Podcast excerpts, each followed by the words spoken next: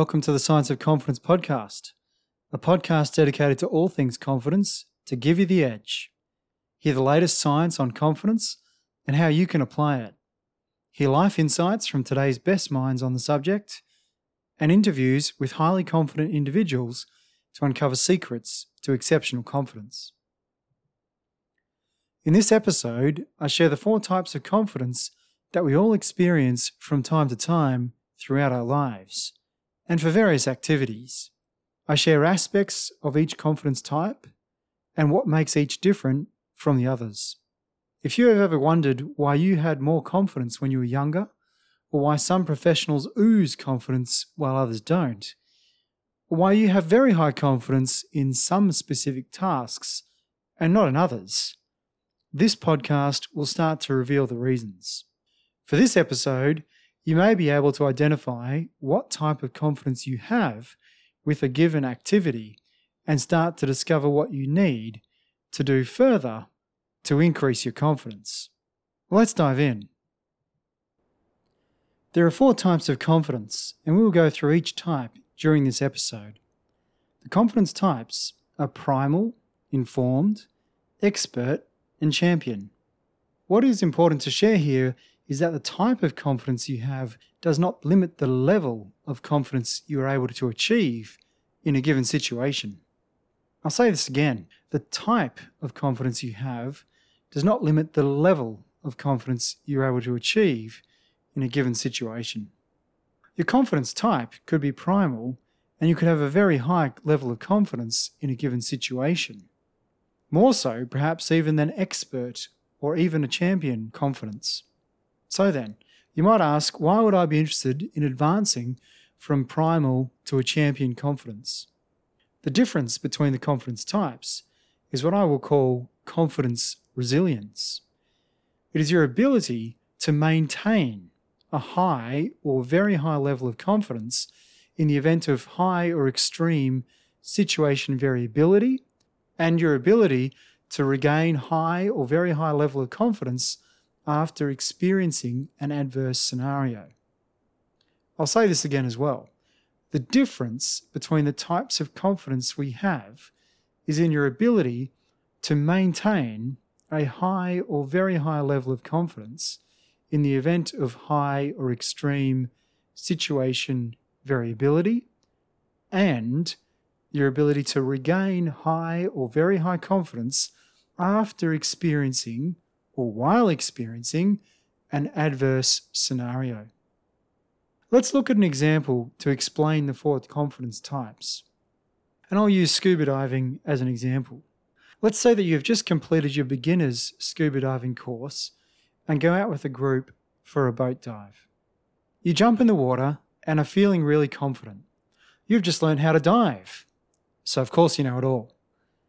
The temperature is warm, the sun is shining, the water is clear, there's a great vibe on the boat, all the gear is in good working order, and the instructors have shared that this will be an easy dive with lots of great things to see. You are feeling really confident, but the reality of the matter is, while you have learnt how to dive, you have not learnt in a detailed way how to handle situations that are not normal or dangerous. That is, you don't have confidence of one who is well informed.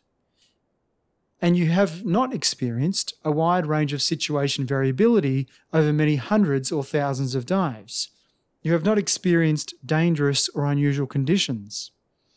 You don't have the confidence of one who is an expert.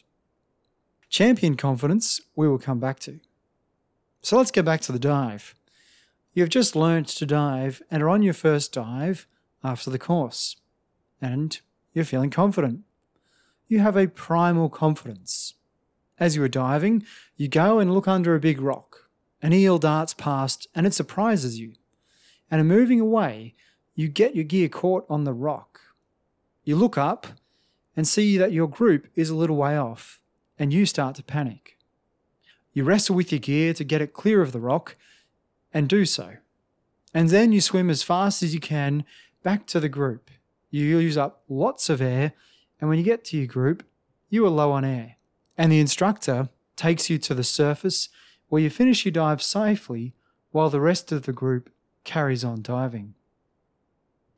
Your confidence is shaken, and while the rest of the group had a great time, you are thinking maybe you are not such a good diver, and diving may not be for you. You decide not to dive for a little while, which turns into a few years. Now let's look at the situation again if you have informed confidence. You've completed your dive master course, covering all the diving knowledge that allows you to be a paid diver or a professional diver. You've done a number of dives and learnt a lot on how to handle different situations, dangerous and unusual, both for yourself and other divers. You go on the same dive, you look under the big rock, you see the eel dart past, become surprised, and again get your gear caught. You calmly remove it from the rock, as you have learned how to do this, and you've learned how to manage your breathing underwater. You look up and you see your group a little way off, but you don't panic. You know you can swim calmly and catch up, and if there are any emergencies en route, you know how to return to the surface safely and by yourself. You catch up with the group and enjoy the rest of the dive, reflecting after the dive how you might avoid getting gear caught next time. But your confidence is good, and you confidently dive the same site the next day without issue, hanging back just a little from the same rock to avoid getting caught by it just in case the eel comes past again. And you signal to the others, if you do see the eel, to share with them that there's an eel there. Now, let's have a look at the same situation from the lens of someone with expert confidence. You've completed your instructor's course, which is more advanced than the dive master course, and you've done over one thousand dives in the past few years. You have both the knowledge for how to handle different situations, dangerous and unusual, and have also experienced a wide range of dangerous and unusual situations. You go on the same dive, are near the front of the group, and look under the big rock. You see the eel dart past, become surprised, and get your gear caught. You calmly and quickly remove it from the rock, as you've done this a few times before. Not the same place, but you have had to get your gear caught. You look up and see others in the group still near you, and you rejoin the group straight away, not using any additional air to catch up. You've finished the dive feeling great and have a laugh about that eel that surprised you and dive the same location the very next day, and you do so with a lot of confidence. And yet with a suitable level of caution when looking under the rock for the eel. And if you see it, you actively seek to show it to the other divers. So as you can see from these three examples, whether you start out with primal, informed, or expert confidence, you may have a high level of confidence as you start the dive. The difference in the types of confidence comes down to your ability to handle situation variability and also the time it takes for you to recover from the scenario. So how does someone with champion confidence behave in this scenario? Let's go back to it. You have a champion confidence. You've completed your instructor's course, have logged over one thousand dives in the past few years, and you have been focused on your mindset and beliefs, and may have established rituals associated with working through challenging circumstances. You go on the same dive with a calm yet focused mindset. Some may know this as the state of flow, perhaps best defined in the excellent book titled Flow: The Psychology of Optimal Experience by Mihaly Csikszentmihalyi. You are near the front of the group and look under the big rock. You see the eel dart past and become thrilled at seeing the eel and look up to signal for others to show them the eel. You don't get your gear caught. The group all has a look for the eel and you help position them so that they don't get their gear caught while they're looking under the rock. You continue on with the dive and finish the dive feeling great and sharing in the excitement with the other divers on seeing the incredible eel, and dive the same location very confidently the next day and do the same thing again. In the first three examples, you may have noticed that when the divers saw the eel, they reacted by being surprised. Being surprised is perhaps what led to the reaction movement, that led to the gear getting caught, and subsequently to the responses that led to the various dips in confidence. The fourth example, the champion confidence, has no dip in confidence, and their behaviour on the following dive is the same as the prior. So not only is there no dip, but their confidence returns, well, has nowhere, has no need to return. It is already at that maintained high confidence level. As you reflect deeper on this, you may start to consider that one can have champion confidence without the same confidence as one who is informed, or the same experience as one with expert confidence. And this can be true. If we replay each of the scenarios, and in each scenario, the diver does not get surprised by the eel, but is instead thrilled, their confidence will continue to be at very high levels throughout and onto the next dive. This is a relatively simple example. In situations that are more complex and with more variability, the probability of being able to maintain high confidence levels without the knowledge or experience becomes very small. Let's have a look at the four types of confidence in more detail. Firstly, primal. This is often what we think of as the confidence of youth, or the confidence of ignorance. You don't know, don't consider, or discount the possibility of what negative scenario may occur, and you don't know the best ways to deal with one, if it were to arise. Your confidence comes from ignorance, which is also commonly present in your youth. Primal confidence has a simple requirement to achieve it, that is, ignorance and or youth. The time to achieve this level of confidence is often immediate, but also, if you have high confidence through ignorance and or youth, you've also likely been kept within safer environments where your ignorance can be maintained over a number of years. If you have been in a couple of car crashes as a passenger when in your youth, you may not have the same primal confidence as your friend who has not experienced any car crashes when you both start to learn to drive. Thus, I suggest that the primal confidence exhibited is developed generally through years of youth and or ignorance in a given area or over your life. Secondly, informed. This could be defined as the confidence of learners, the book smart, but also you will have some, but not a lot, of experience. You have learnt and understood through practice what may go wrong in a situation. You may consider it prior to or during an activity or situation, although if you have not experienced it in your limited time, you are likely to discount the possibility of it occurring or the impact of it to you and or to others. A good example here is the confidence you would have if you were a car driver who has recently completed an advanced driving or defensive car driving course. You know what to do and how the car should handle in an adverse situation, and you have practiced the actions in a controlled environment. You have limited or maybe no experience in adverse situations outside of a controlled environment. Another example here is where you may have attempted a negotiation and conflict resolution course and practiced with colleagues and the instructor. You understand what you should do and how to respond to various negotiation tactics, so you are informed. But you have limited experience outside of the practice in a controlled or low complexity environment. You are confident, and rightly so, after the course, because of your knowledge and understanding of how to deal with various scenarios.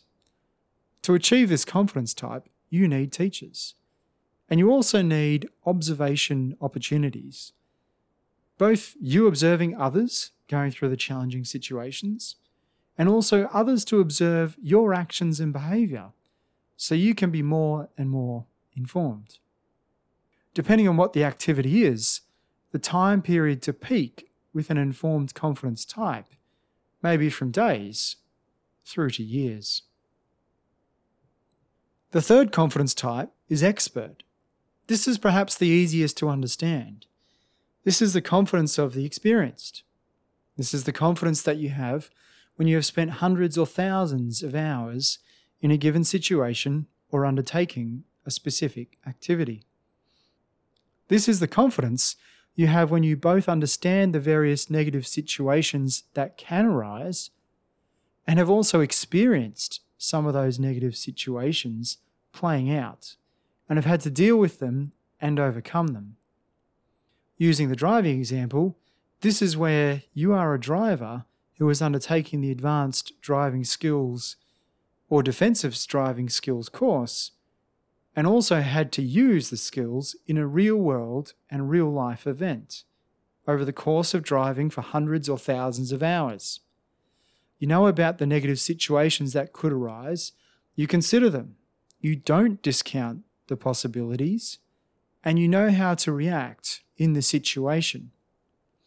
And you may have improved on this over time through self-reflection and being placed in the same type of scenario and responding in better and better ways. Thus, this confidence type requires numerous and varied situations to be encountered by you, and also time to reflect on the past and on what you could do better.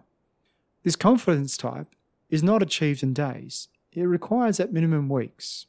That is, if the activity is very intense during this time, perhaps, for example, a military deployment or an intense sporting competition. Generally, this requires years of time to pass, while more and more experience is gained for a given situation or activity. The fourth confidence type is champion. Conceptually, this is easy to understand as well. This is the confidence of champions.